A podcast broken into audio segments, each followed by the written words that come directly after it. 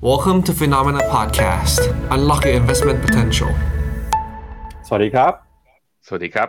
ต้อนรับคุณผู้ชมสู่รายการข่าวเช้า Morning Brief นะครับ สรุปข่าวสำคัญเพื่อไม่ให้คุณพลาดทุกโอกาสการลงทุนครับ วันศุกร์ที่ 15 สิงหาคมนะครับ เจอกับเรา 2 คน ผมปั๊บจุรติคันติพะโล และพี่แบงค์ใช้นนท์การจันนันท์ครับ สวัสดีครับ พี่แบงค์ครับ สวัสดีครับปั๊บครับครับเมื่อวานนี้นะครับตลาดหุ้นในหลายประเทศครับเริ่มเห็นแรงเทขายเกิดขึ้นมานะครับก็เป็นสัญญาณว่าตลาดยังคงจับตาแล้วก็กังวล การประชุมที่เมืองแจ็คสันโฮรัฐไบโอมิงนะครับซึ่งเป็นการประชุมสัมมนาวิชาการทางเศรษฐกิจครับ คืนนี้นะครับเวลาประมาณ 3-4 ทุ่มตามเวลาประเทศไทยเนี่ยก็มีกำหนดการที่คุณโจมพาเวล ประธานเฟดจะออกมาแสดงถ้อยแถลง เช้านี้เราเริ่มเห็นนะครับว่าตลาดหลายๆตลาดครับเริ่มมีการขายมีการปรับพอร์ต เพื่อเป็นการลดความเสี่ยงก่อนการส่งสัญญาณขึ้นดอกเบี้ยนะครับ อันนี้ต้องเป็นวงเล็บไว้ก่อนว่าตลาดคาดไว้แบบนั้นนะครับ ก็เป็นการปรับพอร์ตลดความเสี่ยงก่อนที่จะมีการส่งสัญญาณขึ้นดอกเบี้ย ของธนาคารกลางสหรัฐนะครับ ตอนนี้เราจะเห็นว่า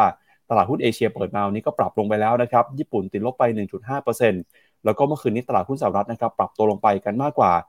1-2%เลยทีเดียวครับ ก็ถือเป็นสัญญาณล่าสุดจากคืนนี้นะครับอีเวนต์สำคัญแต่ตลาดหุ้นไทยน่าจะปิดไปก่อนแล้วครับพี่แบงค์ครับนอกจากนี้นะครับก็มีประเด็นเรื่องของ BRICS ครับที่เขายังประชุมกันนะครับก็ล่าสุดประกาศครับจะรับสมาชิกใหม่นะครับไม่ว่าจะเป็นซาอุดิอาระเบีย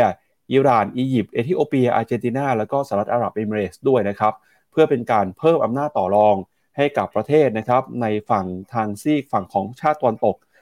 มากขึ้นนะครับ นอกจากนี้ก็มีประเด็นที่สำคัญอีกเรื่องหนึ่งก็คือเรื่องของญี่ปุ่นครับ เมื่อวานนี้เนี่ยญี่ปุ่นได้มีการปล่อยนะครับน้ำที่มีการบำบัดในฝั่งของทะเลญี่ปุ่น ซึ่งเป็นน้ำที่หลายคนกังวลว่าจะปนเปื้อนสารนิวเคลียร์แต่ญี่ปุ่นก็ยืนยันว่าได้มีการบำบัดเสร็จเรียบร้อยแล้ว จนทำให้จีนเนี่ยออกมาประกาศแบนนะครับ การนำเข้าสินค้า แล้วก็โดยเฉพาะยิ่งอาหารทะเลจากญี่ปุ่นนะครับ ซึ่งเดี๋ยวเราจะมาวิเคราะห์กันหน่อยว่าเรื่องนี้ จีนกังวลเรื่องอะไรกันบ้าง แล้วก็พาไปดูกับสถานการณ์เงินเงินเฟ้อในเอเชียครับล่าสุด ADB นะครับธนาคารเพื่อการพัฒนาแห่งเอเชียเมื่อวานนี้ออกมาเตือนครับว่าเงินเฟ้อค่าครองชีพที่สูงเนี่ยจะทำให้คนในเอเชียเผชิญกับภาวะยากจน ยาวนานมากขึ้น แล้วก็รุนแรงมากขึ้น รวมถึงข่าวในประเทศนะครับ ก็จะมาอัปเดตนโยบายของพรรคเพื่อไทย นโยบายที่ทุกคนเฝ้ารอกันก็คือ เงินดิจิทัล1 0,000บาทนะครับว่าจะมีวิธีใช้ยังไง หรือว่าจะประกาศใช้อย่างเป็นทางการเมื่อไหร่ครับพี่แบงค์ครับไปเริ่มต้นกันนะครับไปดูภาพของตลาดหุ้นเมื่อคืนนี้กันก่อนนะครับเมื่อคืนนี้ตลาดหุ้นสหรัฐนะครับก็ปรับตัวลงมาจากการลดความเสี่ยงนะครับก่อนที่ประธานเฟดโจมพาเวล จะแสดงถ้อยแถลงค่ำคืนนี้ที่การประชุมแจ็คสันโฮครับเมื่อคืนนี้นะครับดัชนีดาวโจนส์ติดลบไป 1.08% S&P 500 ปรับตัวลงไป 1.35%ส่วน NASDAQ ย่อลงไป 1.87% หุ้นขนาดกลางขนาดเล็กนะครับ Russell Small Cap ติดลบไป 1.36%ครับ แล้วก็ Wix Index ตอนนี้เดินหน้าปรับตัวสูงขึ้นมาแล้วนะครับ ขึ้นไปอีก 7.67%มาอยู่ที่ 17.20 จุดครับ พี่แบงค์มาดูดาวโจนส์เนี่ยปรับตัวลงมาก็กลายเป็นว่าดาวโจนส์ทำ new low ของรอบปรับฐานคราวนี้ ซึ่งมันก็เป็นสาเหตุมาจากที่ตอนที่ตลาดหุ้นมีการ rebound นะทั้งเรื่องงบของ NVIDIA ทั้งหุ้นกลุ่ม tech ที่วิ่งมาเนี่ย มันไปวิ่งอยู่นอกดัชนีดาวโจนส์ก็คือ S&P 500 กับตัว NASDAQ ที่ได้ประโยชน์ ดาวโจนส์รอบนี้จึง underperform มากกว่านะครับแล้วก็ล่าสุดวันนี้นี่เขาโยงมาแล้วก็ทดสอบเส้นค่าเฉลี่ย 100 วัน มันแปลว่าการปรับฐานของหุ้นอเมริกาอาจจะยังไม่จบ ตัว S&P 500 เนี่ยจะเห็นว่าภายในวันเนี่ยตอนแรกเนี่ยเปิดมาพี่ปับ๊บ ตัว S&P 500 ยังบวกอยู่ แล้วมีแรงเทขายระหว่างวัน แท่งสีแดงนี้เป็นแท่ง candlestick ที่ยาวแล้วยาวถึงขนาดที่บวกลบภายในวันนะประมาณ 2%ทีเดียว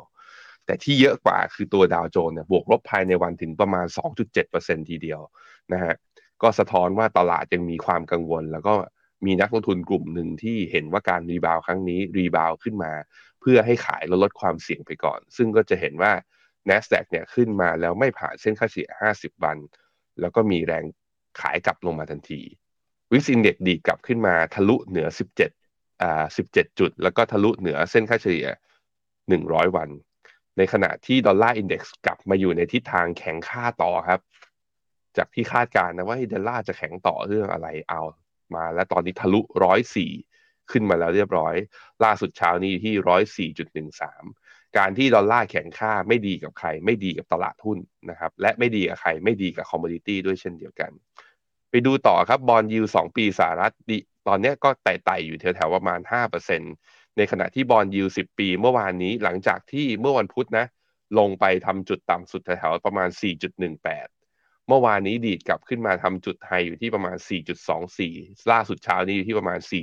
4.23 ก็แปลว่าลงมาบ้างก็จริง แต่ก็ยังค้างอยู่แถวระดับประมาณ 4%ซึ่งใกล้เคียงกับระดับสูงสุดในรอบ 16-17 ปีอย่างนี้ ก็ต้องมาดูต่อครับ แสดงให้เห็นว่าตลาดยังคงกังวลกับเรื่องทิศทางการดำเนินนโยบายการเงินของทางเฟดซึ่งเดี๋ยวเราจะได้เห็นเฉลยบางอย่างในการประชุมแจ็คสันโฮนะครับไปดูกันนะครับกับแผนที่หุ้นครับที่ถูกแรงเทขายออกมาเมื่อวานนี้นะครับหลักๆเองเนี่ยก็จะเห็นว่าหุ้นในกลุ่ม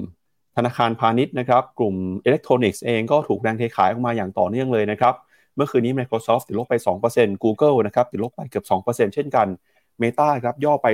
2.5% Apple ติดลบไป 2.6 นะครับ Tesla 2.8 Amazon 2.7 Netflix นะครับติดลบไป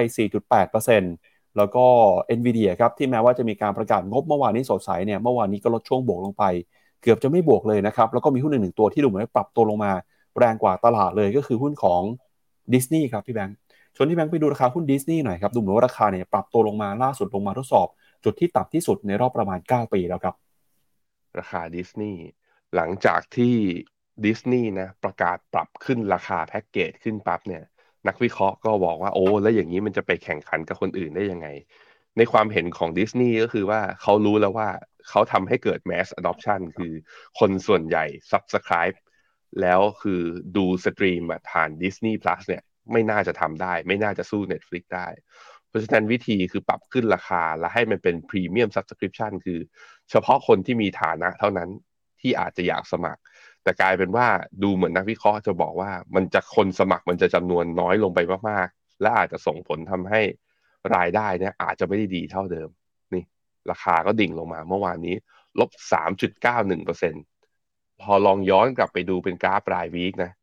ก็จะเห็นว่านี่คือจุดต่ำสุดตอนช่วงโควิดเลยพี่ปั๊บดิสนีย์ดูแบบว่าทำยังกับตอนนี้สวนสนุกไม่เปิดทำอย่างกับตอนนี้คือดิสนีย์พัดเจ๊งไปแล้วนะ ราคาเป็นแบบนี้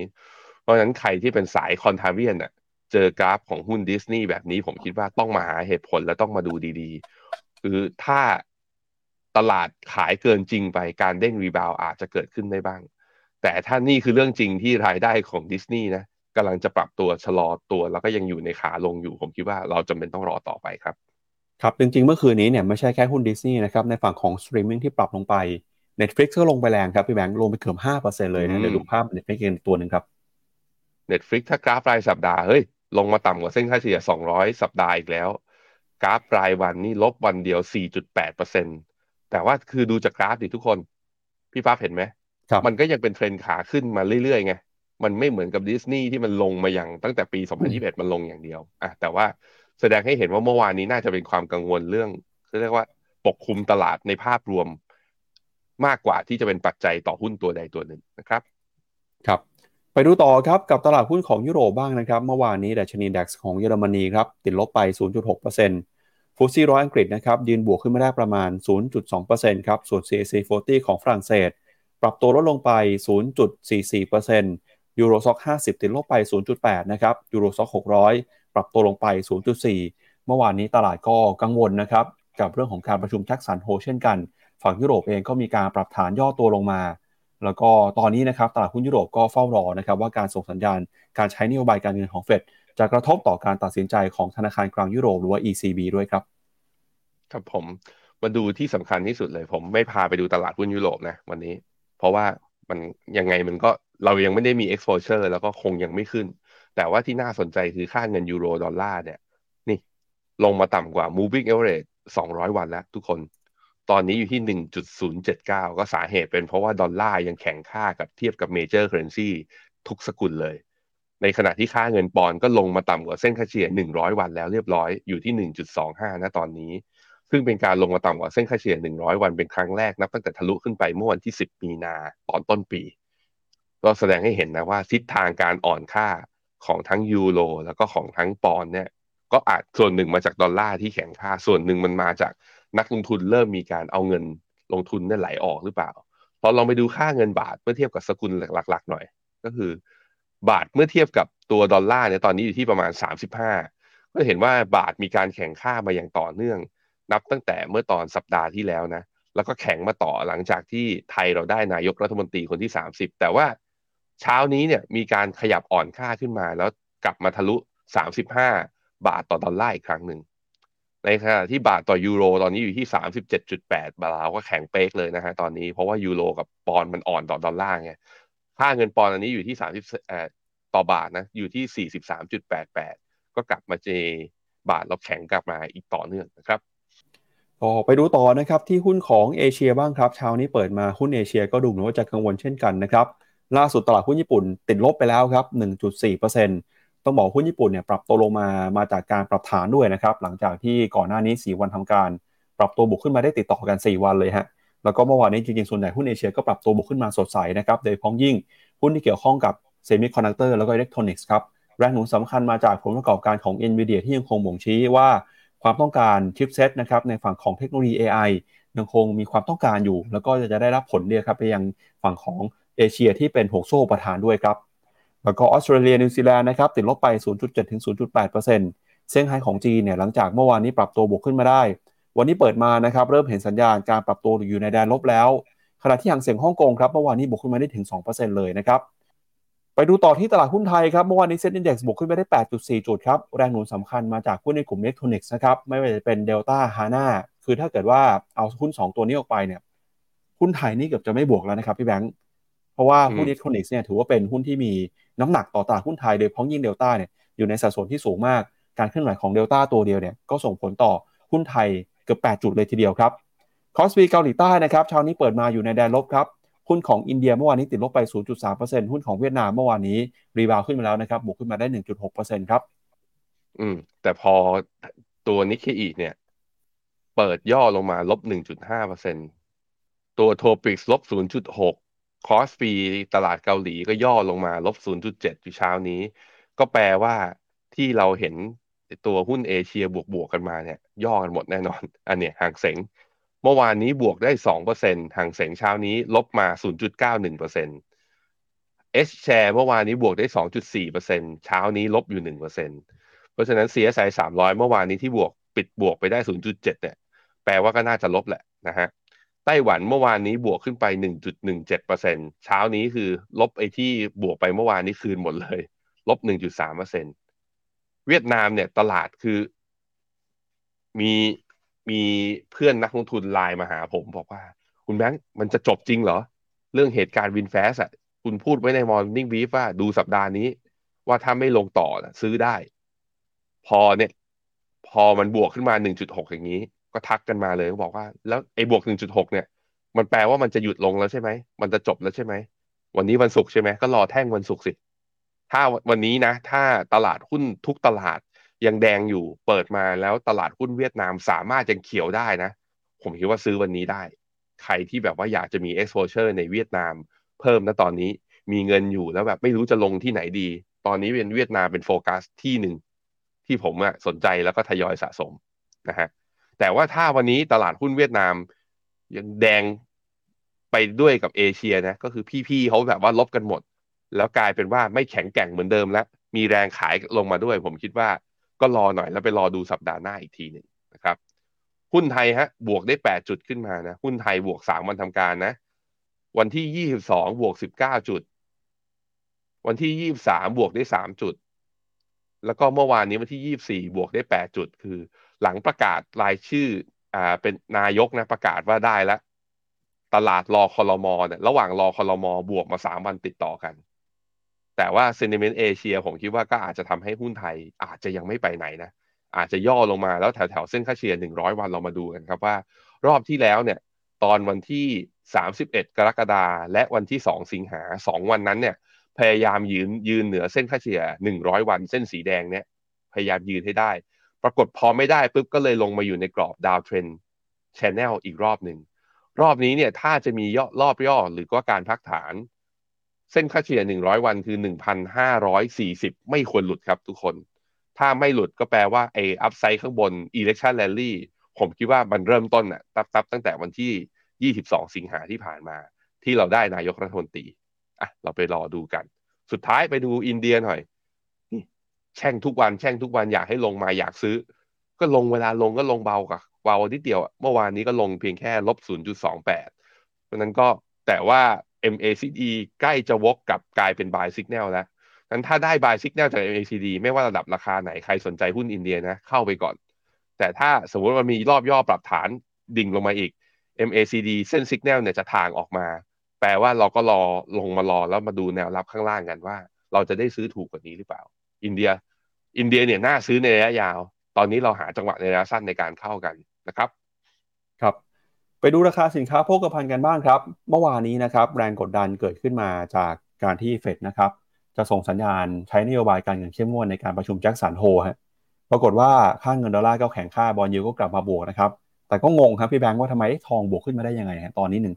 1,916 ดอลลาร์ต่อ troy ounce นะฮะทั้งนั้นที่เงินดอลลาร์แข็งค่านะครับ อันนี้ผมยังหาสาเหตุไม่ได้เหมือนกันส่วนหนึ่งเข้าใจว่า พอหุ้นโดนขายครับ คนก็ไปหาสินทรัพย์ปลอดภัย ก็อาจจะไปซื้อทองกันมากขึ้นนะครับ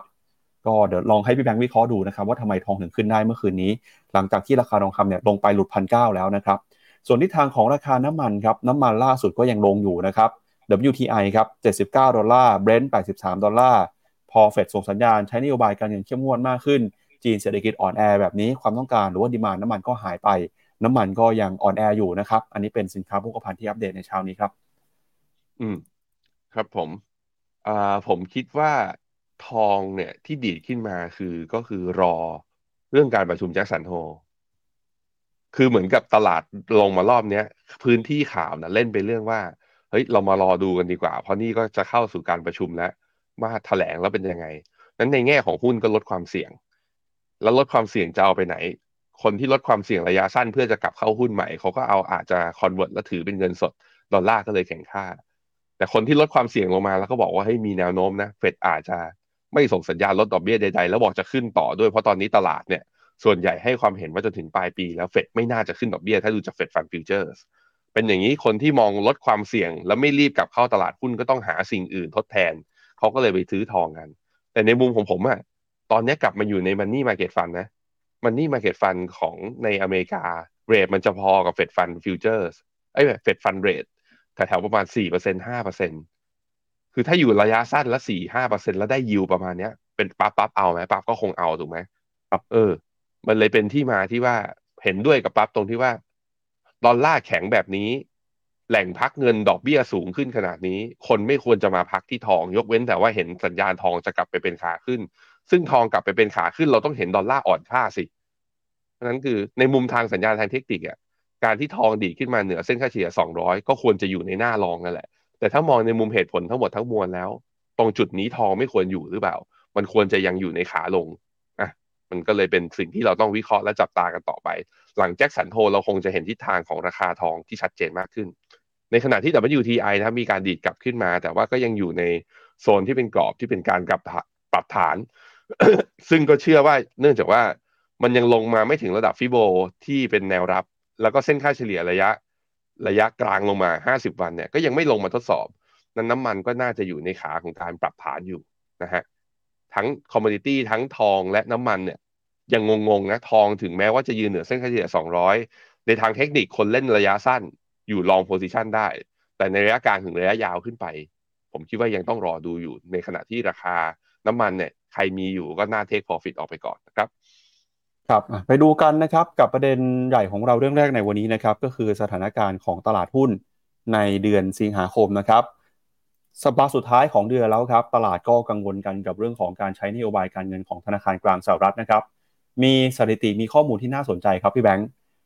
สำนักข่าวบลูมเบิร์กเนี่ยเขาก็วิเคราะห์นะครับเขาบอกว่าโดยปกติแล้วเนี่ยเดือนสิงหาคม อาจจะเป็นเดือนที่ไม่ค่อยดีเท่าไหร่นักสำหรับตลาดหุ้นนะครับล่าสุดครับเดือนสิงหาคมของปีนี้เนี่ยดัชนี S&P 500 ปรับตัวลงมาแล้วนะครับ 3%หลังจาก 5 เดือนก่อนหน้าบวกขึ้นมาติดต่อกันได้ 5 เดือนเลยนะครับ แล้วก็การปรับตัวลงไปในรอบนี้เนี่ยถือว่าเป็นการปรับตัวลงมาแย่ที่สุดนะครับ ย้อนหลังกลับไปตั้งแต่เดือนธันวาคมของปีที่แล้วครับดัชนี NASDAQ นะครับปรับตัวลดลงไป 5.2%ดาวโจนส์ติดลบไป 3%นะครับก่อนหน้านี้เนี่ยนะครับในช่วงครึ่งปีแรก ต้องถือว่าปีนี้เป็นปีที่สดใสของตลาดหุ้นสหรัฐนะครับ เพราะว่าดัชนี NASDAQ ปรับตัวบวกขึ้นมานะครับสูงสุดในรอบกว่า 40 ปีใน6เดือนแรกของปีนะครับแล้วก็ S&P 500 เนี่ยก็ถือว่าเป็นครึ่งปีแรกที่ดีที่สุดในรอบ 1 ปีเช่นกัน สาเหตุสำคัญนะครับที่ทำให้ผลตอบแทนหรือว่าความเคลื่อนไหวของหุ้นในเดือนสิงหาคมดูไม่ค่อยดีเท่าไหร่เนี่ยก็เนื่องมาจากนะครับปัจจัยที่ 1 ก็คือ มูลค่าการซื้อขายจะเบาบางลงลดน้อยลงจากเดือนก่อนหน้านะครับ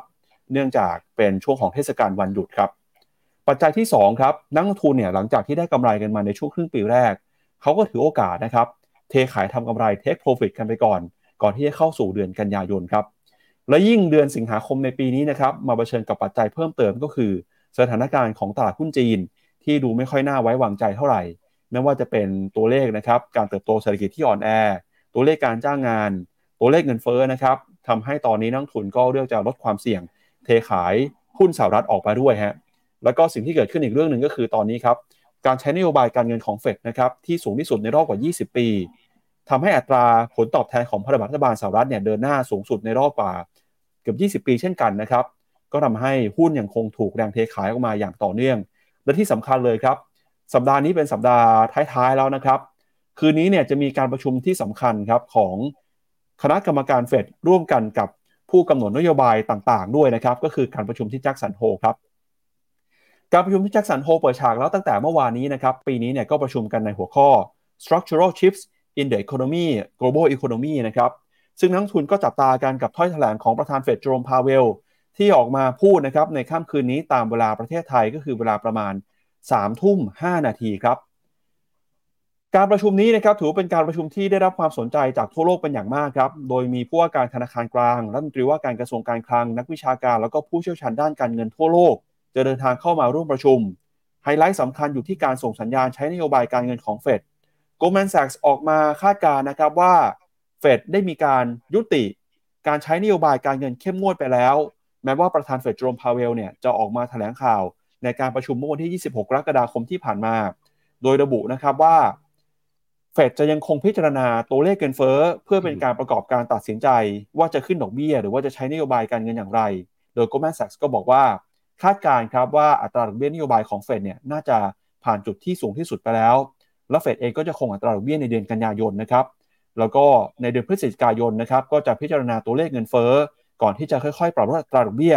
ในปีหน้าเป็นต้นไป โดยนักลงทุนนะครับก็คาดการณ์เช่นเดียวกันว่า การประชุมในเดือนกันยายนที่จะถึงนี้เนี่ย เฟดก็น่าจะคงดอกเบี้ยก่อนที่ปีหน้าจะค่อยๆ ลดดอกเบี้ยนะครับ คุณโจมพาเวลครับก่อนหน้านี้เคยส่งสัญญาณนะครับว่าเฟดเองก็ไม่ได้มีการกำหนดทิศทางนโยบายไว้ล่วงหน้า แต่จะค่อยๆ พิจารณาเป็นรายครั้ง จากข้อมูลเศรษฐกิจที่มีอยู่ในมือ แล้วก็ล่าสุดนะครับก็มีกรรมการเฟดอีก 2 ท่านครับออกมาส่งสัญญาณนะครับเรื่องของการใช้นโยบายการเงินครับ โดยกรรมการเฟดสองท่านประกอบไปด้วย คุณซูซานคอลลินส์นะครับซึ่งเป็นประธานเฟดสาขาบอสตันเนี่ยก็บอกว่าตอนนี้มีความจำเป็นน้อยลงนะครับที่ธนาคารกลางสหรัฐ จะใช้นโยบายการเงินเข้มงวดมากขึ้น ส่วนประธานเฟดสาขาฟิลาเดลเฟียคุณแพทริกฮาร์เกอร์นะครับก็บอกว่าตอนนี้เนี่ยการใช้นโยบายการเงินคงที่แบบนี้ต่อไป ดูเหมือนว่าจะเป็นผลดีมากกว่า เพื่อให้เฟดมีเวลาในการพิจารณานะครับผลของการใช้นโยบายการเงินเข้มงวดในช่วงที่ผ่านมา ซึ่งปัจจุบันนะครับอัตราดอกเบี้ยนโยบายของธนาคารกลางสหรัฐ ขยับขึ้นมาอยู่ในระดับ 5.25 ถึง 5.5%แล้ว ซึ่งเป็นอัตราดอกเบี้ยที่สูงที่สุดในรอบ 22 ปี เพราะฉะนั้นคืนนี้นะครับ 3ทุ่ม 5 นาทีตามเวลาบ้านเรา จับตาดูให้ดีครับว่าประธานเฟดโจมพาเวลจะออกมาส่งสัญญาณ ในการประชุมที่แจ็คสันโฮลยังไงบ้างครับ ครับผมไปดูกราฟของตัวบลูมเบิร์กกันครับที่หน้า 13 นะว่า ตอนนี้เนี่ย Fed Funds Target นะ Fed Funds Target Rate เนี่ยอยู่ที่แถวๆ1.5ไอ้ไม่ใช่ห้าจุดห้าเปอร์เซ็นต์แต่ว่า Market Price ของ Fed Terminal ก็คือจะเห็นว่าระดับนั้นสูงกว่าตัว Fed Fund Target อยู่เล็กน้อย สูงกว่าอยู่เล็กน้อย แปลว่าอะไร Market Price ก็คือตลาดก็คาดการณ์ว่า มีอย่างน้อยอีกหนึ่งหนึ่งหนึ่งการขึ้นดอกเบี้ย จะเป็นการประชุมครั้งถัดไปไหมไม่ใช่ ตลาดมองว่าอาจจะไปอ่าอ่าเลือกที่จะขึ้นดอกเบี้ยกัน การประชุมครั้งตอนเดือนพฤศจิกาอะอันนี้เรื่องแรกนะคือตลาดมองเห็นว่าอาจจะมีการขึ้นอีกรอบหนึ่งอันนี้ขึ้นอีกรอบหนึ่งเนี่ยมีเหตุผลไปเพื่ออะไร พอมาดูหน้าต่อไปก็เป็นเรื่องมาดูเงินเฟ้อ จะเห็นว่าทั้ง core PCE แล้วก็ตัว headline ตัว PCE เนี่ย ตอนนี้มันต่ำกว่าระดับเงินเฟ้อแล้ว แต่ว่าอย่างเมื่อวานนี้ผมคุยกับคุณบอม ใครดูในรายการ What's Happening นะ ก็ถึงแม้ว่าจะคุยกันเรื่องมุมมองหุ้นไทย ว่าเฮ้ยหลังเลือกตั้งมาจะเป็นยังไง แต่คุณบอมก็ให้ความเห็นว่าปัจจัยภายนอกต่างประเทศก็ยังมีผลกับหุ้นไทยอยู่ แล้วคุณบอมเขาก็บอกว่าทีมวิเคราะห์ของตัวเคเซกเนี่ย พอจะมองเห็นว่าเงินเฟ้ออาจจะมีดีดกลับได้ในช่วงเดือน 2 เดือนข้างหน้านั้นมันอาจจะเป็นสิ่งที่เฟดยังไม่อุ่นใจมากนะก็เลยอยากจะขยับดอกเบี้ย เพื่อให้มันส่งสัญญาณชัดไปเลยว่า คือค้างดอกเบี้ยไว้ที่ข้างบน เพื่อให้มั่นใจว่าเงินเฟ้อเนี่ยลงจริง นั่นคือสาเหตุที่คุณบอมมองว่ามีโอกาสที่เฟดจะยังยังไงก็ไม่ส่งสัญญาณลดดอกเบี้ย แล้วก็เงินเฟ้อเนี่ยก็น่าจะเขาเรียกว่าไม่ลงมาอยู่ที่ระดับแบบต่ำกว่าสามสี่เปอร์เซ็นเนี่ย ในเร็ววัน อยากให้ไปฟังนะ เมื่อวานนี้คุณบอมก็วิเคราะห์ คือชวนลงชวนดูหุ้นไทยเนี่ย แกไม่ได้คุยแต่หุ้นไทยอย่างเดียว ดูหมดเลย จีนเป็นยังไงในความเห็นตอนนี้ อเมริกาเป็นความเป็นเป็นยังไงในความเห็นตอนนี้หกเดือนข้างหน้านับตั้งอยู่ตรงนี้ถ้าเรากำเงินสดอยู่ควรจะไปลงตลาดไหนดี ไม่เฉลยตรงนี้ไปฟังแกนะครับตัว presentation หน้าถัดไปเมื่อกี้อย่างที่ปั๊บบอกไปนะครับว่า ถ้าดูเป็น seasonality แล้วนะตั้งแต่ปีหนึ่งแปดเก้าหกเก้าแปดหกเนี่ย ค่าเฉลี่ยของเดือน August นะ ก็คือผลตอบแทน monthly return ของเดือน August ของดาวโจนส์เนี่ยอยู่ที่หนึ่งจุดแปดแต่หลังจากนั้นน่ะ หลังจากปีหนึ่งเก้าแปดหกเป็นต้นมา เดือน August คือเดือนสิงหาเป็นเดือนที่ติดลบฮะแล้วพอมันเทียบกับไปค่าเฉลี่ย return ของเดือนอื่นๆเนี่ย มันเป็นบวกหยวกอยู่ 0.9 ก็คือ อันนี้ก็สรุปที่ความเห็นที่ป้าบอกว่า เหมือนเดือนสิงหามันเป็นเดือนที่ตลาดจะมีการปรับฐานหรือเปล่า แล้วอยู่ในถ้าแรงกิ้ง12เดือนนะนับตั้งแต่มกราจนถึงธันวาเนี่ย ปี1986เนี่ย เป็นปีที่แบบว่าในช่วงที่ผ่านมา เดือนสิงหาคือ เดือนที่ผลตอบแทนแย่ที่สุด อันดับท้ายเลยบวยเลย คือถ้าที่เป็นเทียบเป็นทีมในพรีเมียร์ลีกก็คือตกชั้นอะไปเล่นอีกลีกหนึ่งเลย แต่ว่าพาไปดูอีกหน้าหน้าตาหนึ่งว่า รับตั้งแต่ปีสองพันสิบเก้าจนถึงปีสองพันยี่สิบสามมาที่หน้าตามาที่จอผมฮะ มาที่จอผม ผมพาไปดูนะ ผมพาไปดู ให้ดูนี่ปีสองอันนี้ก็คือเป็นมันลี่รีเทิร์นนับตั้งแต่ปีสองพันสิบเก้าเอาแค่เนี้ยสิบเก้ายี่สิบยี่บเอ็ดยี่สองที่ผ่านมาว่าผลตอบแทนมันเป็นยังไง จะเห็นว่าปี สองพันสิบเก้าเนี่ยเดือนสิงหาผลตอบแทนติดลบหนึ่งจุดแปดหนึ่งเปอร์เซ็นต์อะเป็นไปในทางเศรษฐิระยะยาวนะตั้งแต่ปี เอ่ออะไรนะ ของปั๊บเมื่อกี้หนึ่งเก้าแปดหกเป็นไปตาม มาดูเดือนกันยา เพราะว่าเรากำลังนี้กำลังมันจะสิ้นสุดแล้วไง เราไปดูเดือนสิงหาไปก็เท่านั้น แต่เดือนกันยาเนี่ย ปีหนึ่งอ่าปีสองพันสิบเก้าเนี่ย บวกรีเทิร์นนะหนึ่งจุดเจ็ดสองมาดูปีสองพันยี่สิบฮะปีสองพันยี่สิบเนี่ย เดือนสิงหาเนี่ยบวกไปเจ็ดเปอร์เซ็นตนะอันนี้ส่วนทางกับเศรษฐิในอดีต แต่เดือนกันยาเนี่ยลบสามจุดเก้าสองแล้วไปลบต่อที่เดือนตุลาอีกสองจุดเจ็ดคือสองเดือนข้างหน้าเนี่ย ของปีสองพันยี่สิบติดลบนะ มาดูปีสองพันยี่สิบเอ็ดปีสองพันยี่สิบเอ็ดเดือนสิงหาบวกสองจุดเก้าแต่ว่าเดือนกันยาเนี่ยลบ4.76เดือนกันยาของปี 2020 กับปี 2021 ลบ 2 เดือนแล้วนะ มาดูปี 2022 ปี 2022 เดือนกันยาลบ 9.34 แปลว่า 3 ปีที่ผ่านมาในช่วงหลังจากโควิดมานะ 20 21 22 เดือนกันยาติดลบหมดนะอ้าวเห็นอย่างนี้บอกอ้าวพี่แบงค์พี่แบงค์กำลังจะบอกอะไรพวกเราทุกคนหรือเปล่าอะกลับมาดูหน้าจอของ S&P ห้าร้อยนี่มาดูนะฮะ ครับ S&P ห้าร้อยหน้าจอผมนี่ มันก็เห็นชัดนะว่ามันลงมาก่อนหน้านี้แล้ว แล้วการที่กราฟอะเป็นกราฟ week ก่อน กราฟ week เนี่ยมันก็ยังไม่ได้ทดสอบเส้นค่าเฉลี่ย 20 วันจริง ๆ แล้วกราฟ week จริง ๆ แล้วสัปดาห์นี้เพิ่งจะเป็น sell signal ในกราฟ week ด้วย เพราะฉะนั้นมีความเป็นไปได้หรือเปล่าว่า ดัชนี S&P 500 หลังจากนี้ไปอีกสักประมาณ 2 สัปดาห์ถึงถึง 4 สัปดาห์ขึ้นไป ยังจะอยู่ในขาปรับฐานอะ อะแล้วไปซื้อตรงไหนดี ผมมองแถวแถว4,003ที่หนึ่ง อีกที่หนึ่งคือแถวแถวเนี้ย4,002สองที่นี้อาจจะเป็นแนวรับของ S&P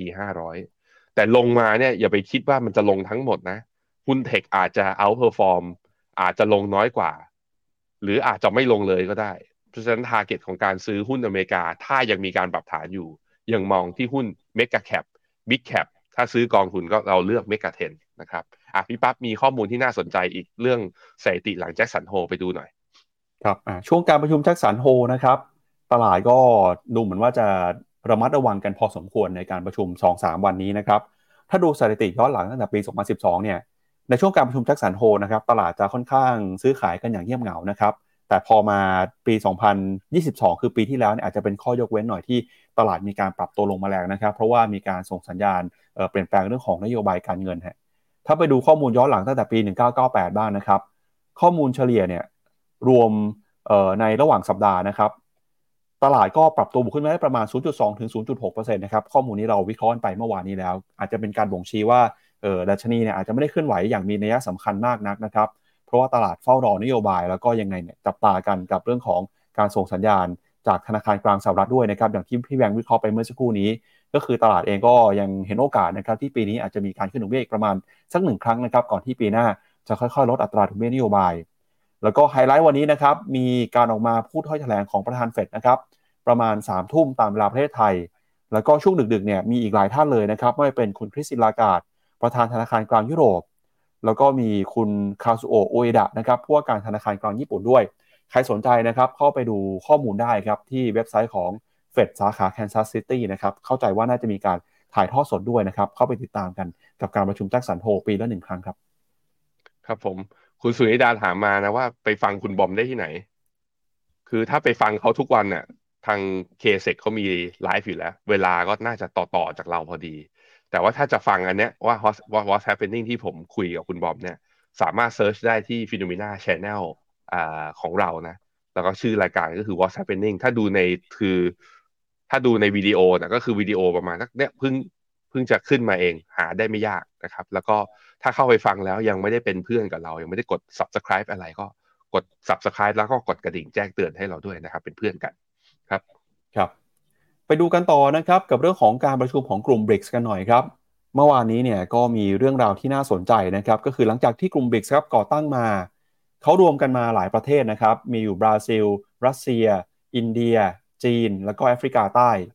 15 13 ปีผ่านมาแล้วนะครับเขาไม่ได้รับสมาชิกใหม่เพิ่มขึ้นเลยครับพี่แบงค์ล่าสุดการประชุมเมื่อวานนี้เนี่ยทางกลุ่ม BRICS ก็มีมตินะครับว่าจะรับสมาชิกใหม่เข้ามาเพิ่มนะครับ ประกอบไปด้วยประเทศอะไรบ้างนะครับ ก็มีตั้งแต่ซาอุดิอาระเบีย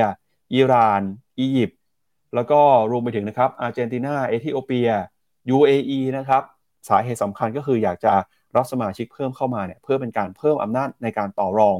ในการจัดระเบียบโลกใหม่ แล้วก็เป็นการคานอำนาจกับชาติตะวันตกด้วยนะครับ โดยกลุ่มบริกส์นะครับ มีการตัดสินใจในการประชุมที่โจฮันเนสเบิร์กประเทศแอฟริกาใต้นะครับ โดยประธานาธิบดีของแอฟริกาใต้เนี่ยออกมาระบุว่าประเทศทั้ง6นะครับที่ได้รับการพิจารณาจะเข้ามาเป็นสมาชิกของกลุ่มบริกส์อย่างเป็นทางการในวันที่ 1 มกราคมปีหน้านะครับ ซึ่งประธานาธิบดีสีจิ้นผิงของจีนเนี่ยก็ระบุว่า การขยายสมาชิกครั้งนี้นะครับ ถือว่าเป็นการสร้างประวัติศาสตร์ แล้วก็เป็นการแสดงให้เห็นถึงความแน่วแน่ของกลุ่มเบรกนะครับต่อการสร้างความเป็นอันหนึ่งอันเดียวกัน แล้วก็เป็นการร่วมมือกันนะครับในกลุ่มประเทศกำลังพัฒนา ซึ่งการขยายอิทธิพลของกลุ่มเบรกในครั้งนี้อาจจะยกระดับเป้าหมาย หลังจากที่กลุ่มเคยประกาศว่าจะเป็นการหลักของกลุ่มประเทศกำลังพัฒนานะครับอย่างไรก็ตามครับอาจจะยังคงมีความตึงเครียดในกลุ่มนี้เพราะว่าบางประเทศ เช่น รัสเซีย จีนแล้วก็อิหร่าน ต้องการคานอำนาจจากโลกตะวันตกขณะที่สมาชิกจากชาติอื่นๆนะครับอย่างเช่นอินเดียเนี่ยก็ต้องการมีความสัมพันธ์ ใกล้ชิดกับสหรัฐแล้วก็ยุโรปต่อไป แม้ว่ากลุ่มเบรกนะครับจะมีประชากรรวมกันคิดเป็น 40%ของโลก แล้วก็ขนาดเศรษฐกิจนะครับคิดเป็น1ใน4 ของ GDP โลก แต่ก็เกิดความแตกแยกภายในกลุ่มนะครับทำให้กลุ่มเบรกเอง ยังคงไม่มีอำนาจมีอิทธิพลเท่าที่ควรบนเวทีโลก อย่างเช่นนะครับความพยายามที่จะผลักดัน ลดการพึ่งพาสกุลเงินดอลลาร์ก็ยังคงไม่สำเร็จนะครับขณะที่มุมมองของรัสเซียครับคุณปูตินนะครับออกมาบอกว่าเบรกเองเนี่ยไม่ได้จะแข่งขันกับใคร แต่ก็ชัดเจนนะครับ ว่ากระบวนการที่กำลังมีระเบียบโลกใหม่เนี่ยจะย่อมมีความขัดแย้งกัน ซึ่งคุณปูตินนะครับไม่ได้เดินทางเข้ามาร่วมการประชุมในครั้งนี้ แต่เป็นการประชุมออนไลน์นะครับ เนื่องจากเขากำลังโดนหมายจับระหว่างประเทศ ในข้อหาอาชญากรรมสงครามอยู่นะครับ อันนี้ก็ถือว่าเป็นก้าวใหม่นะครับของกลุ่มบริกที่จะเข้ามามีอิทธิพลบนเวทีโลกมากขึ้นครับ อืครับผม ในเชิงของบริกเนี่ย ให้ประโยชน์อะไรกับเศรษฐกิจโลกบ้าง หรือว่าบิกถ้าสมมุตินะ มาเอาอย่างนี้คำถามใหม่ดีกว่า ถ้าตั้งคำถามว่า BRICS เพิ่มจำนวนสมาชิกมาเนี่ย มีข้อดีอะไร ที่เขาอยากจะเพิ่มจำนวนสมาชิก เมื่อกี้ก็เมื่อกี้ปาบอกไปแล้วก็คือเรื่องของการเพิ่มอำนาจการต่อรองทางเศรษฐกิจ กับกลุ่มประเทศคู่ค้าให้มากขึ้น เพราะยิ่งรวมกันใหญ่มากขึ้น มันก็ยิ่งก็ไปต่อรองกับคนอื่นได้มากขึ้น ข้อ 2 ก็คือได้ขยายตลาดในการค้าขายกันเนี่ย ก็อาจจะมาตกลงเรื่องการลดกำแพงภาษี ตั้งเขตการค้าเสรี หรือว่ามีการลงทุนระหว่างกันเนี่ยโฟล์เงินของประเทศสมาชิกระหว่างกันก็จะขยายและคึกคักมากขึ้น อย่างที่ 3 ก็คือน่าจะมีความร่วมมือกันทางเทคโนโลยี แต่ว่าไอ้เรื่องความร่วมมือทางเทคโนโลยีเนี่ยผมคิดว่าคนอื่นจะได้ประโยชน์มากกว่าจีน จีนจะได้เรื่องการลงทุนคือ เพราะว่าจีนเนี่ยนวัตกรรมและเทคโนโลยีเนี่ยน่าจะเป็นผู้นำที่อยู่ในข้างในในกลุ่ม ประเทศสมาชิกของบริกด้วยกัน ยกเว้นแต่ว่าเอ้ยมันอาจจะมีอุตสาหกรรมอื่นๆนะที่ไม่ใช่เกี่ยวข้องกับเทคโนโลยีที่จีนก็อาจจะมีการแชร์ริ่งจากประเทศอื่นๆได้ อันนี้คือข้อดีของการเพิ่มสมาชิก แต่ข้อเสียของการเพิ่มสมาชิกนั้นมีไหมหนึ่งมีครับหนึ่งก็คือเรื่องของความซับซ้อนหรือคือการรวมกันของประเทศทางฝั่งยุโรป หรือการรวมกันของประเทศทางฝั่งเอเชียอะไรเงี้ยมันเป็นการรวมกันที่ภูมิศาสตร์หรืออย่างอาเซียนอย่างเงี้ย มันเป็นรวมกันบนพื้นที่ที่ติดต่อกันใกล้เคียงกัน ศิลปะวัฒนธรรมมีความไม่แตกต่างกันมาก แต่การรวมตัวกันของบริกเนี่ย คือแค่แค่ห้าประเทศที่เอามาอยู่ด้วยกันเนี่ยมันก็คนอยู่กันคนละแผนที่โลกแล้ว บราซิล รัสเซีย อินเดียไชน่าถูกไหมนั้นถ้าเพิ่มจำนวนสมาชิกเข้าไปเนี่ยความแตกต่างด้านวัฒนธรรม ด้านการดำเนินนโยบายเศรษฐกิจ ด้านการเมือง มันจะยิ่งแตกต่างขึ้น เพราะฉะนั้น ต้องจำเป็นที่ต้องสอดประสานและมีความร่วมมือกันในรายละเอียดที่เพิ่มมากขึ้น ไม่งั้นมันจะมึนงงไงมันไปมองวาระของประเทศของตัวเอง โดยไม่สนใจของบริบทของคนที่อยู่ในสมาชิก เดี๋ยวมันก็จะไปเกิดข้อขัดแย้งขึ้น นี่คือข้อเสียข้อที่หนึ่งที่ต้องมาดูไม่ใช่ข้อเสียเป็นความเสี่ยงนะครับ ความเสี่ยงอย่างที่สองก็คือ พอมันอพอรวมกันมากขึ้น มันก็อาจจะเกิดการแข่งขันกันภายในกลุ่มตัวเองมากขึ้น แล้วก็ด้วยความที่ มันไปรวมกันเนี่ยมันก็มีทั้งใหญ่และมีทั้งเล็ก อย่าง EU อย่างเงี้ย คนเยอรมันเองหรือคนอังกฤษเองไม่พอใจที่ทำไมต้องเอาไปเงินเอาเงินไปช่วยเหลือกลุ่มพิกส์ตอนที่เกิดปัญหาหนี้เน่าของพวกโปรตุเกสกรีซอะไรพวกนี้มันก็นำมาซึ่งคอนฟ lict ของคนข้างในสมาชิกกันเอง เพราะบริบทหรือว่าไอตัวระบบเศรษฐกิจของแต่ละประเทศเนี่ยมันก็ต่างกันด้วย อย่างสุดท้ายครับคือ ยิ่งรวมกันมากขึ้น ผมมองอย่างนี้นะว่า มันอาจจะเป็นความเสี่ยงที่ ชาติตะวันตกบอกว่าเฮ้ยแกรวมกันเพื่อต่อสู้กับฉันหรือเปล่า มันจะกลายเป็นว่ายิ่งรวมกันให้ใหญ่มากขึ้น มันไปงัดกับอเมริกา ไปงัดกับยุโรปหรือเปล่า เพราะนั้นมันก็เลยเป็นที่มาที่ว่าชาติสมาชิกตั้งเดิมเนาะตอนเนี้ยอย่างอินเดียแล้วก็เซาท์แอฟริกาเนี่ยอยากให้แบบว่ารักษาว่าบรรยากาศว่าไม่ได้รวมเพื่อแข่ง แต่รวมเพื่อไปโตในอนาคต ไม่อยากให้ส่งสัญญาณแข่งแบบนั้น เพราะไม่งั้นตัวเองก็จะเหนื่อยนั่นเองครับไปดูข้อมูลความสำคัญของกลุ่มบริกที่มีต่อเศรษฐกิจโลกกันหน่อยนะครับ ล่าสุดเนี่ยนะครับเราจะเห็นว่ากลุ่มบริกเองก็ถือเป็นประเทศนะครับที่มีความสำคัญต่อเศรษฐกิจโลกนะครับ เนื่องจากมีสัดส่วนนะครับในฝั่งของประชากร แล้วก็รวมไปถึงนะครับมูลค่าที่มีต่อเศรษฐกิจโลกเนี่ยในสัดส่วนที่มีนัยสำคัญด้วยนะครับ แล้วก็ตอนนี้เขากำลังจะรับสมาชิกใหม่ เพิ่มขึ้นมาอีก 6 ประเทศนะครับ ประชากรรวมกันเนี่ยถ้าเกิด 11 ประเทศรวมกันก็จะอยู่ในระดับ 3,700 ล้านคนนะครับครอบคลุมเอ่อกันเกือบทุกภูมิภาคของโลกเลยยกเว้นอเมริกาเหนือนะครับก็ถือว่าเป็นการเคลื่อนไหวที่สำคัญนะครับ ตอนนี้เราจะเห็นว่ากลุ่ม BRICS เองเนี่ยกำลังมี GDP นะครับเดินหน้าเอ่อขึ้นมามีสัดส่วนต่อ GDP ของโลกเพิ่มมากขึ้น ตอนนี้เนี่ยมูลค่านะครับก็กำลังจะปรับขึ้นมาแซงหน้ากลุ่ม G7 แล้วนะครับ แล้วถ้าเกิดยิ่งรวมซาอุดิอาระเบียอาร์เจนตินาอียิปต์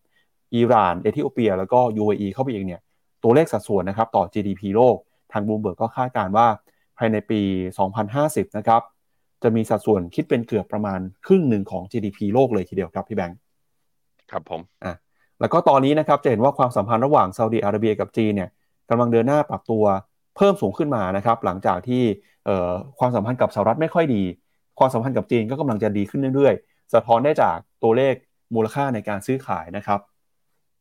ตอนนี้เนี่ยมูลค่าการซื้อขายในปี 2022 ครับซาอุดิอาระเบียค้าขายกับจีนมากกว่าที่ค้าขายกับสหรัฐแล้วนะครับ มูลค่าเนี่ยอยู่ที่ประมาณ 1 1 6 0 0 0 ล้านดอลลาร์ขณะที่มูลค่าการซื้อขายกับสหรัฐอยู่เพียงแค่ประมาณ 40,000 ล้านดอลลาร์เท่านั้น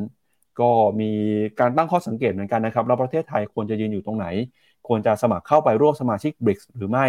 เมื่อวานนี้ก็มีนักวิชาการนะครับสองท่านออกมาแสดงความคิดเห็น ก็คืออาจารย์สมชายพักพาสวิวัฒน์แล้วก็คุณธีรชัยภูนานานารุบาลอดีตรัฐมนตรีว่าการกระทรวงการคลัง ก็มีการตั้งข้อสังเกตนะครับบอกว่าไทยเนี่ยจะตัดสินใจเข้าร่วมกลุ่มนี้หรือไม่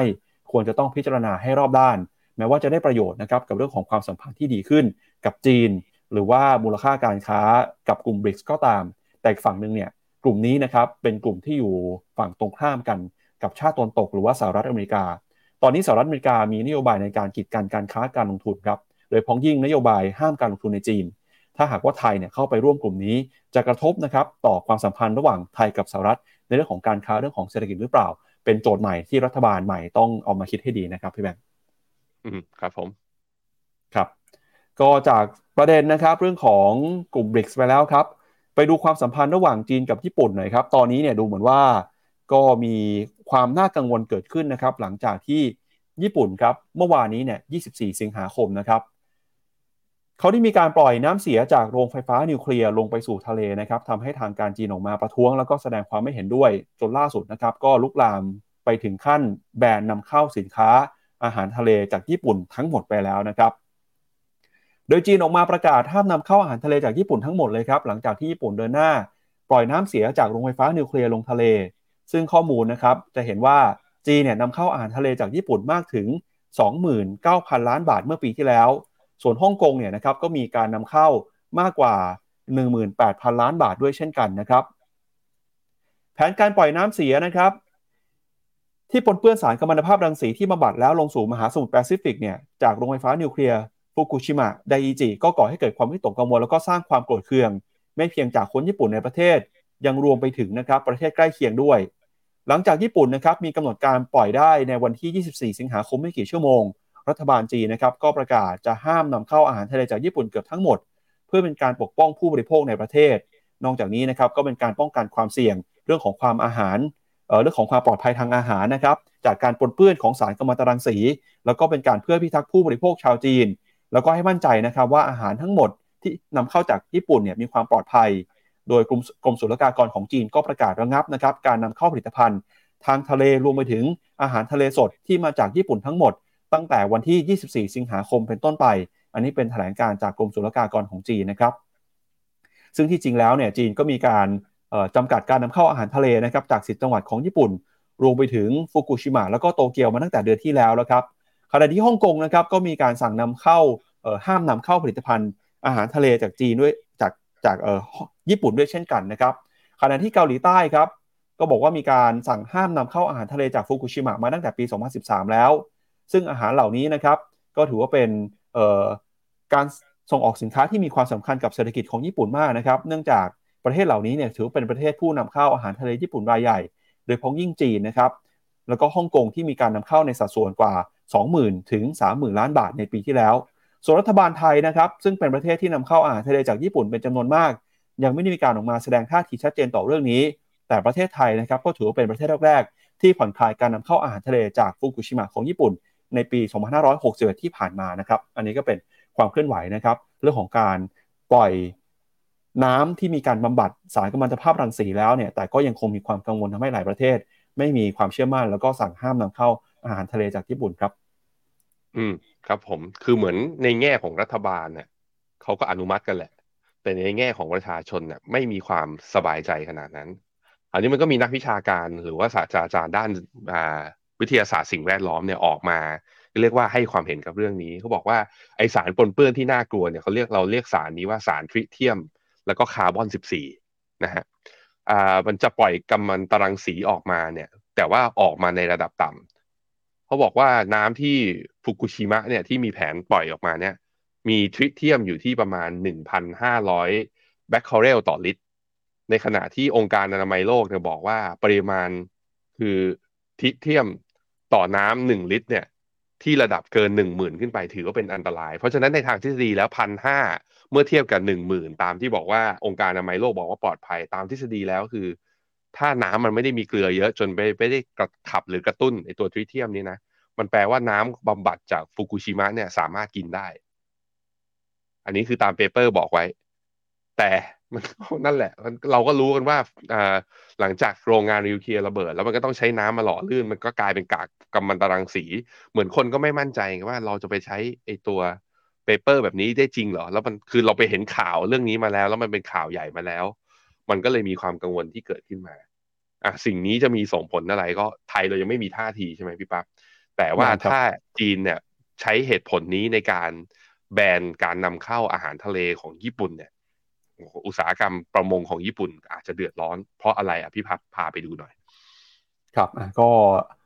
เราจะเห็นนะครับว่าจำนวนทริเทียมเนี่ยที่อยู่ในน้ำของญี่ปุ่นนะครับ รอบนี้ก็คือมีจำนวนที่อยู่ในระดับสูงนะครับ เมื่อเปรียบเทียบกับ ค่าเฉลี่ยนะครับของน้ำที่ปล่อยเข้าสู่ทะเลในอดีตครับ แล้วก็ขั้นตอนกระบวนการการบำบัดน้ำที่ปนเปื้อนกัมมันตรังสีจากฟุกุชิมะนะครับเป็นยังไงบ้างหนึ่งก็คือหลังจากที่ตรวจพบนะครับน้ำที่สัมผัสปนเปื้อนกัมมันตรังสีแล้วเนี่ยเขาก็จะมีการนำน้ำเหล่านี้ครับเข้าไปสู่ระบบบำบัดนะครับ โดย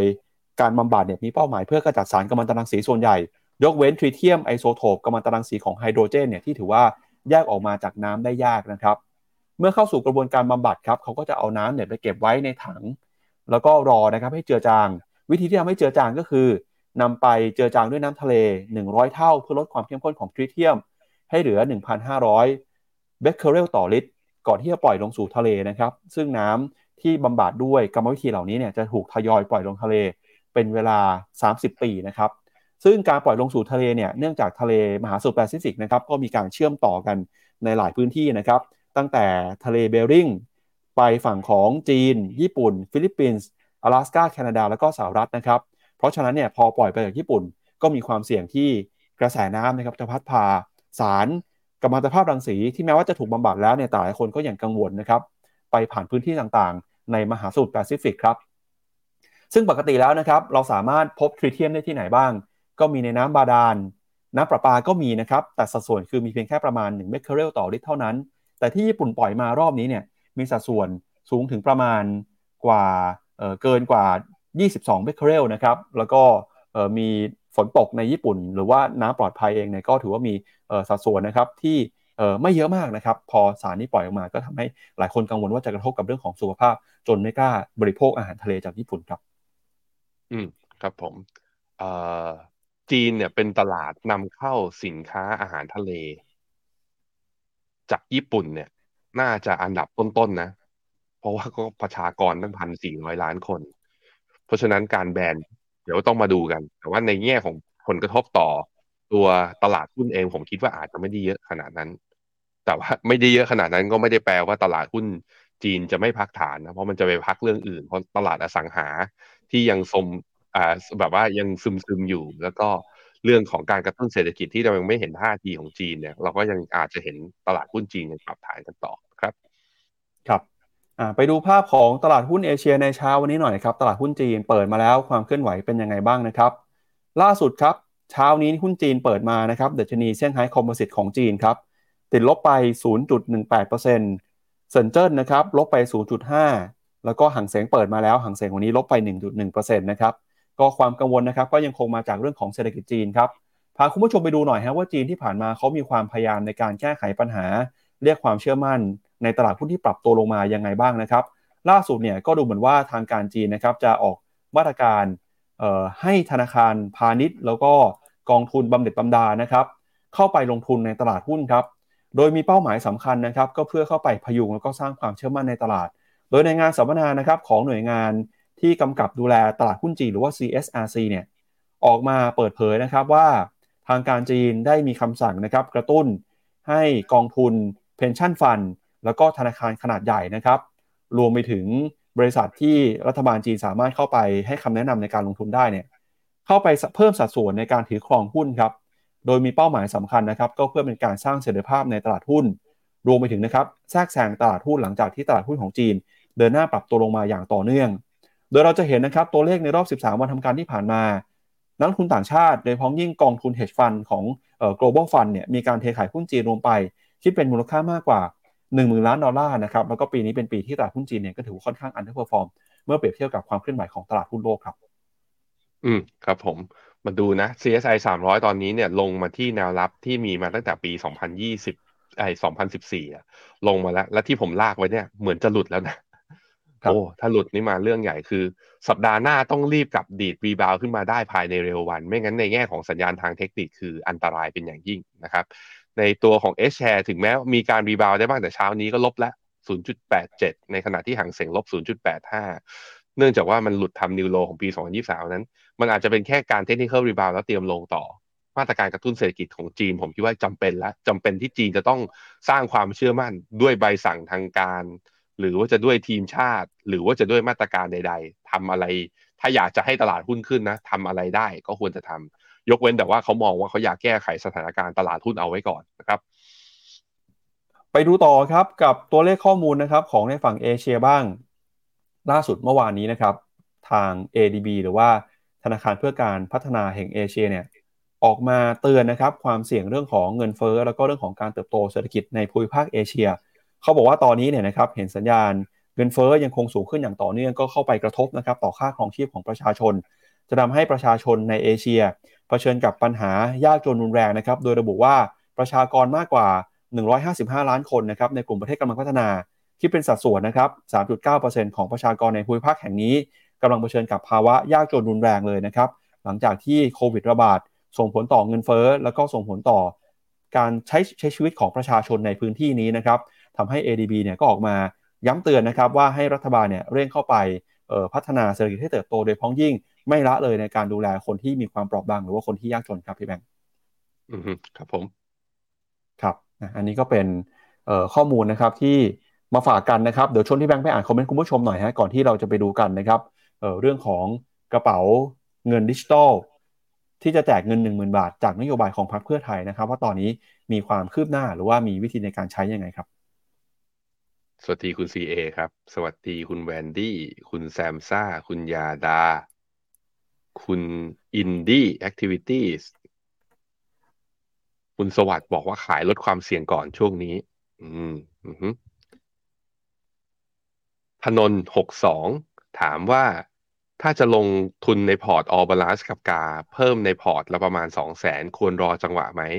พอร์ตเหล่านี้มีการกระจายความเสี่ยงอยู่แล้ว เพราะฉะนั้นผมคิดว่าวิธีลงคือ อย่าไปลงโดยการเลือกกองว่าจะใส่กองไหนนั้น ก็คือเอาสองแสนนี้ไปกระจายตามสัดส่วนของพอร์ต แล้วเข้าไปเฉลี่ยในแบบนั้นเลย ก็ถ้าจะเป็นอย่างนี้ก็สามารถที่จะทยอยลงทุนได้ทันทีนะครับ คุณจอร์ดี้บอกว่ามีกองทุนที่ลงทุนในเวทเต้ไต้หวันตรงๆไหมเหมือนจะมีการกลับตัว ใช่เหมือนมีการกลับตัวแต่ว่ากองทุนที่มีสัดส่วนลงทุนในไต้หวันตรงๆเลยเนี่ยไม่มีครับ ไม่มี มีใกล้เคียงก็คือพวกกองทุนอย่างนอตเอเชียแต่ว่ามันก็แปลว่าเราก็จะได้เกาหลีเราจะได้จีนเข้าไปด้วยเหมือนกันนะครับ คุณรัฐ คุณราช RMF S&P เขาบอกว่าซื้อปีที่แล้วตอนนี้กำไรอยู่ประมาณ 28%เปอร์เซ็นต์มีสวิชไป RMF อันอื่นไหม คือถ้ามองว่าอเมริกาจะปรับฐานเยอะกว่านี้สวิชเข้ากองมันนี่มาเก็ตก่อน คือ แล้วก็ค่อยตอนที่ปรับฐานเสร็จแล้วค่อยกลับซื้อกลับเข้ามาก็สามารถทำได้ แต่โดยปกติแล้วเราไม่ค่อยผมเองอะส่วนตัวผมเองด้วยก็ไม่ค่อยจะโยกเงินจาก IMF ไปมาไปมาเท่าไหร่นะเออผมเป็นอย่างนั้น คือกลัวมันไปกระทบกับยอดเยิดอะไรอย่างนี้ แล้วเดี๋ยวมันจะมีผลกระตอนภาษีในการแทร็กอะไรอย่างนี้ด้วย เพราะนั้นผมก็เลยจะพยายามนิ่งๆ เพราะยังไง เราต้องซื้อแล้วก็ใส่เงินเข้าไปใหม่ทุกปีอยู่แล้วนะครับ คุณสนิทถามว่าอยากให้ดูแนวโน้มของตัว หุ้นตัวนี้หน่อยเทสลามาดูที่หน้าจอผมกันครับเทสลาเมื่อวานนี้ลบ 2.88%ลงมาปิดที่ราคา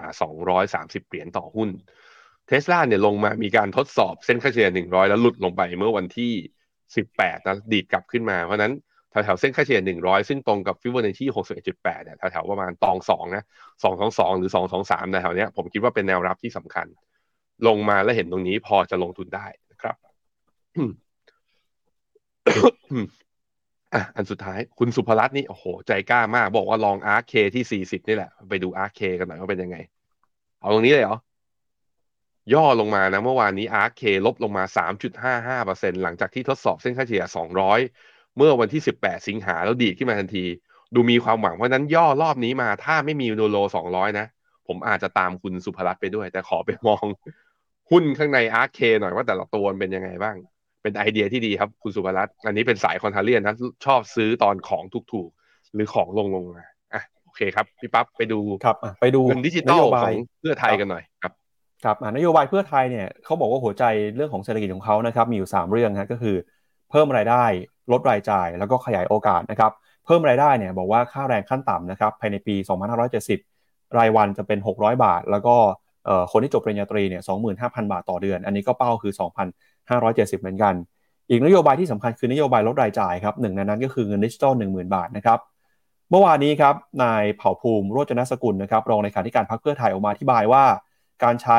ระบบดิจิทัลวอลเล็ตหรือว่าเงินดิจิทัล10,000 บาทเนี่ยก็ประเมินนะครับว่าออตอนนี้ครับในฝั่งของงบประมาณเนี่ยมีปัจจัยที่ต้องพิจารณา 2 ปัจจัยก็คือหนึ่งเรื่องของระบบงบประมาณ แล้วก็อีกเรื่องหนึ่งนะครับก็คือเออเรื่องของการเอานำไปใช้นะครับ โดยยืนยันว่าพรรคเพื่อไทยจะเดินหน้าทำโครงการนี้ภายในครึ่งแรกของปี 2567 นั่นคือก่อนเดือนเมษายน 67 นะครับ แล้วก็ก่อนเทศกาลสงกรานต์ด้วย โดยประชาชน 50 กว่าล้านคนที่มีอายุ 16 ปีขึ้นไป จะได้ใช้จ่ายเงิน 10,000 บาท ผ่านระบบอย่างพร้อมเพรียง แล้วก็เงินกว่า 560,000 ล้านบาท จะกระจายสู่ระบบทุกพื้นที่โดยทันที ถ้าหากว่าประชาชนไม่มีโทรศัพท์มือถือหรือว่าสมาร์ทโฟน ก็สามารถใช้จ่ายผ่านระบบดิจิทัลวอลเล็ตนี้ โดยใช้จ่ายผ่านการใช้บัตรประชาชนนะครับนายเผ่าภูมิระบุว่าการใช้ผ่าน wallet นะครับเป็นคนละระบบกับแอปเป๋าตังซึ่งเป็นระบบเดิมของรัฐบาลที่ผ่านมา แล้วก็เงิน 5 6 0 0 0 0 ล้านบาทเนี่ยจะไม่กระทบกับวินัยทางการคลังของประเทศอย่างแน่นอน อีกทั้งไม่ได้มาจากเงินกู้ ซึ่งนายกรัฐมนตรีนะครับก็สั่งว่าต้องทำเรื่องนี้ให้เร็วที่สุด เพราะถือเป็นนโยบายแรกที่จะวัดใจประชาชนกับพรรคเพื่อไทย แล้วก็เป็นการกระตุ้นเศรษฐกิจให้เร็วที่สุดนะครับ อย่างไรก็ตามเนี่ยก็ต้องมีมาตรการสำคัญนะครับในการป้องกันมิจฉาชีพทุกรูปแบบด้วย ก็ย้ำนะครับว่า ตอนนี้ยังไม่มีแอปนะครับที่จะเปิดให้ลงทะเบียนหรือว่าให้กรอกข้อมูลเพื่อที่จะรับเงิน 10,000 บาทของรัฐบาลแต่อย่างใดนะครับก็มิจฉาชีพตอนนี้เริ่มอารวาสแล้วนะครับพี่แบงค์ใช่ครับผมได้ผมได้ SMS มาแล้ว บอกว่าแจกดิจิตอลเออแจกเงินดิจิตอลหนึ่งหมื่นเพียงคลิกส่งลิงก์กับไอ้ลิงก์พวกนี้ห้ามเด็ดขาดนะ ห้ามเด็ดขาด เพราะว่าวิธีการจ่ายไอ้นี้ถ้าคนจริงๆคนมีความรู้แล้วเนี่ยแฟนคลับแล้วก็คนดูในช่องเรายังไงเขาก็รู้อยู่แล้ว แต่เราควรจะส่งผ่านความรู้นี้ไปว่าเขาเอาเงินดิจิตอลเนี่ยในนโยบายของเขาคือจะเอาไปฝังกับบัตรประชาชนเพราะฉะนั้นมันไม่จำเป็นต้องกดรับอะไรเลย คือเอาบัตรประชาชนเนี้ยไปยื่นในการใช้จ่าย เพราะฉะนั้นถ้ามันเป็นช่องทางทางอื่นก็คือ อันนี้คือมิจฉาชีพและโกงกันทั้งหมด ก็ช่วยกันด้วย แต่ส่วนว่าเราจะนโยบายนี้จะออกเร็วไหม คำว่าเร็วที่สุดเนี่ยมันก็ต้องผ่านพรบงบประมาณเนาะต้องห้าแสนกว่าล้านมันใช้งบปกติไม่ได้ กว่าพรบงบประมาณเนี่ยของรัฐบาลชุดใหม่จะจัดทำนะร่างเสร็จและเสนอเสร็จ มีระยะเวลาอย่างต่ำๆนับจากวันนี้ไปก็คือแถวๆประมาณสามเดือน นั้นเราจะได้ใช้จริงคือปีหน้าไม่ใช่ปีนี้ใจเย็นๆเพราะมันไม่รีบมันไม่รีบแล้วมันไม่ได้เร็วขนาดนั้น ให้ความรู้กับทุกๆ คนที่อยู่รอบข้างคุณด้วยนะครับ ครับอะก็ระมัดระวังนะครับกับมิจฉาชีพนะครับ มาในรูปแบบไหนบ้างครับ ก็คือ1ฮะส่ง SMS บอกว่าคุณได้รับเงินดิจิตอล1 0,000 บาท ให้ติดต่อเจ้าหน้าที่ แล้วก็มีการแนบลิงก์นะครับ ให้คลิกเข้าไป อันนี้เลยอันนี้เลยผมผมก็ได้มาปั๊บได้ไหมครับ ไม่ได้ครับ ยังไม่ได้เหรอปั๊บกดไปแล้วบอกปั๊บบอกอยากได้ยังไม่ได้ไปแล้วเรียบร้อย ยังไม่ได้ครับ เตือนคุณผู้ชมด้วยฮะมี SMS แบบนี้มาเนี่ยระวังนะครับ อย่าไปกดลิงก์ใน SMS นะครับ เพราะว่ามันจะเอ่อนำเราไปสู่หน้าให้ดาวน์โหลดแอป ครับ ก่อนหน้านี้ผมได้อันหนึ่งเมื่อสองสัปดาห์ก่อน บอกว่าผมอยากจะบินกลับไทยช่วยเติมเงินใน True Wallet ให้ผมด้วยหนึ่งร้อยบาท ครับ เราจะได้เป็นเราจะได้เป็นรัฐมนตรีหรือว่าอะไรไหมครับพี่แมงไม่ใช่ ไม่ไม่ไม่ไม่มีคนละอันกันครับ ครับ เล่นทุกวิถีทางจริงเลยไอ้พวกมิจฉาชีพพวกนี้เนี่ยน่าจับติดหรือหรือแม้กระทั่งเนี่ยนะครับถ้าเกิดไปเจอโฆษณาให้ดาวน์โหลดแอปพลิเคชันนะครับ ตั้งชื่อว่าลงทะเบียนดิจิตอลเอ่อต่างๆ เนี่ยห้ามเข้าไปเด็ดขาดเลยนะครับ เพราะว่า ตอนนี้รัฐบาลก็ยังไม่มีนโยบายให้โหลดแอปต่างๆนะครับแล้วก็อีกแอปหนึ่งที่โดนกันเยอะนะครับ ทางหน่วยงานราชการก็ออกมาเตือนนะฮะไม่ว่าจะเป็นเรื่องของการบอกให้ดาวน์โหลดแอป เพื่อช่วยจ่ายค่าไฟแอปพลิเคชันของกรมที่ดินนะครับ บอกว่าให้ยืนยันสถานะการเสียภาษี หรือว่าแอปพลิเคชันของกรมบัญชีกลางนะครับ บอกว่าให้ทำเรื่องเพื่อเบิกค่ารักษาพยาบาลบำเหน็จบำนาญเนี่ยแบบนี้เป็นมิจฉาชีพทั้งนั้นเลยนะครับ สิ่งที่เขาเตือนมาก็คือไม่ให้กดลิงก์นะครับที่หน้าข้อความมากับ SMS แล้วก็ไม่ให้เข้าไปกดติดตั้งแอปพลิเคชันนะครับที่ส่งเข้ามาจากช่องทางต่างๆ หรือถามว่าได้รับเลขหมายที่ไม่คุ้นเคยเนี่ยมีการแอบอ้างเป็นเจ้าหน้าที่นะครับ โดยพ้องยิ่งใครที่ได้รับเบอร์โทรศัพท์แปลกๆ โทรมาเสาร์อาทิตย์เนี่ยบอกว่าเออให้ทำเรื่องกับราชการเนี่ยแบบนี้สันนิษฐานไว้ก่อนเลยว่าเป็นมิจฉาชีพนะครับ แล้วก็ต้องมีการตรวจสอบนะครับ ว่าคนที่ติดต่อมาเป็นเจ้าหน้าที่จริง ๆ หรือเปล่า ให้โทรกลับไปหรือว่าถ้าสะดวกไปก็คือไปที่สถานที่ราชการเลยไปคุยกันว่าต้องทำอะไรจริงหรือไม่นะฮะ โดยพ้องยิ่งคนที่ติดต่อมาทางไลน์เนี่ยแบบนี้ก็เชื่อถือไม่ได้นะครับเออถ้าเกิดว่าให้เปิดกล้องให้ยืนยันตัวตน ให้สแกนหน้าอันนี้ยิ่งต้องระมัดระวังเลยครับ ตอนนี้มิจฉาชีพระบาดมาในทุกรูปแบบเลยนะครับ ก็ต้องดูแลตัวเองด้วยครับ ไม่ให้เป็นเหยื่อของมิจฉาชีพเหล่านี้นะครับเขาบอกว่าผู้ที่ปรับตัวเร็วที่สุดในระบบเศรษฐกิจนะก็คือผู้ประกอบการที่ใช้เทคโนโลยี เขาบอกว่าอันดับสองรองลงมาคือมิจฉาชีพที่ใช้เทคโนโลยีนี่แหละเนี่ยเมื่อกี้ที่ผมเอาคอมเมนต์ขึ้นนะคุณบีนาว่า มิจฉาชีพพวกนี้ทำงานเร็วกว่ารัฐบาลนี่ก็มันคิดจะโกงไงมันก็ต้องรีบก่อน เพราะเมื่อไหร่ระบบของรัฐบาลขึ้นมาคนก็รู้แล้วว่าอันไหนของจริงของปลอมมันนั้น ต้องช่วยกันสอดส่อง แล้วก็ช่วยกัน educate นะ โดยเฉพาะแบบว่าพ่อบ้านแม่บ้านอะไรอย่างเงี้ยแบบว่าหมายถึงพ่อบ้านแม่บ้านที่แบบทำงานหาเช้ากินค่ำนะ คือเงินก็หายากอยู่แล้ว แล้วยังจะไปดูดเงินจากกระเป๋าเขาอีกไอ้พวกนี้จิตใจไม่รู้ทำด้วยอะไรนะขอสาบแช่งอย่ามาทำคือเศรษฐกิจมันไม่ดีอยู่แล้วอะ่ะ มาทำอย่างนี้ไปเพื่ออะไรก็เพราะนั้นช่วยๆกันนะครับ ในการให้ข้อมูลที่ถูกต้องกันด้วยครับผมครับก่อนจากไปวันนี้ครับชวนคุณผู้ชมมาร่วมกิจกรรมนะครับ งานสัมมนาดีๆของ FINNOMENA FA Summit 2023 ครับ จัดขึ้นวันที่ 9 กันยายนนี้นะครับ มาพบกันกับตัวแทนของฟิโนเมนาแล้วก็รวมไปถึงนะครับ ตัวแทนจากทางแฟรงกินเทมเ l ตันซึ่งเป็นพาร์ทเนอร์ในการจัดงานวันนี้ด้วยครับ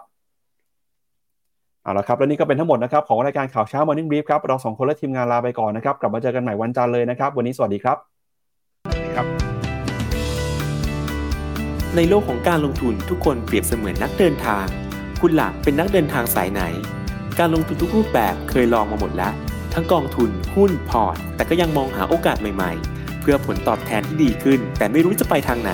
ให้ฟิโนมิน่าเอ็กซ์คลูซีฟบริการที่ปรึกษาการเงินส่วนตัว ที่พร้อมช่วยให้นักลงทุนทุกคนไปถึงเป้าหมายการลงทุน สนใจสมัครที่ f i n o m e f i n o m i n a e x c l u s i v e หรือ line at f i n o m i n a p o r t คำเตือน ผู้ลงทุนควรทำความเข้าใจลักษณะสินค้า เงื่อนไขผลตอบแทน และความเสี่ยงก่อนตัดสินใจลงทุน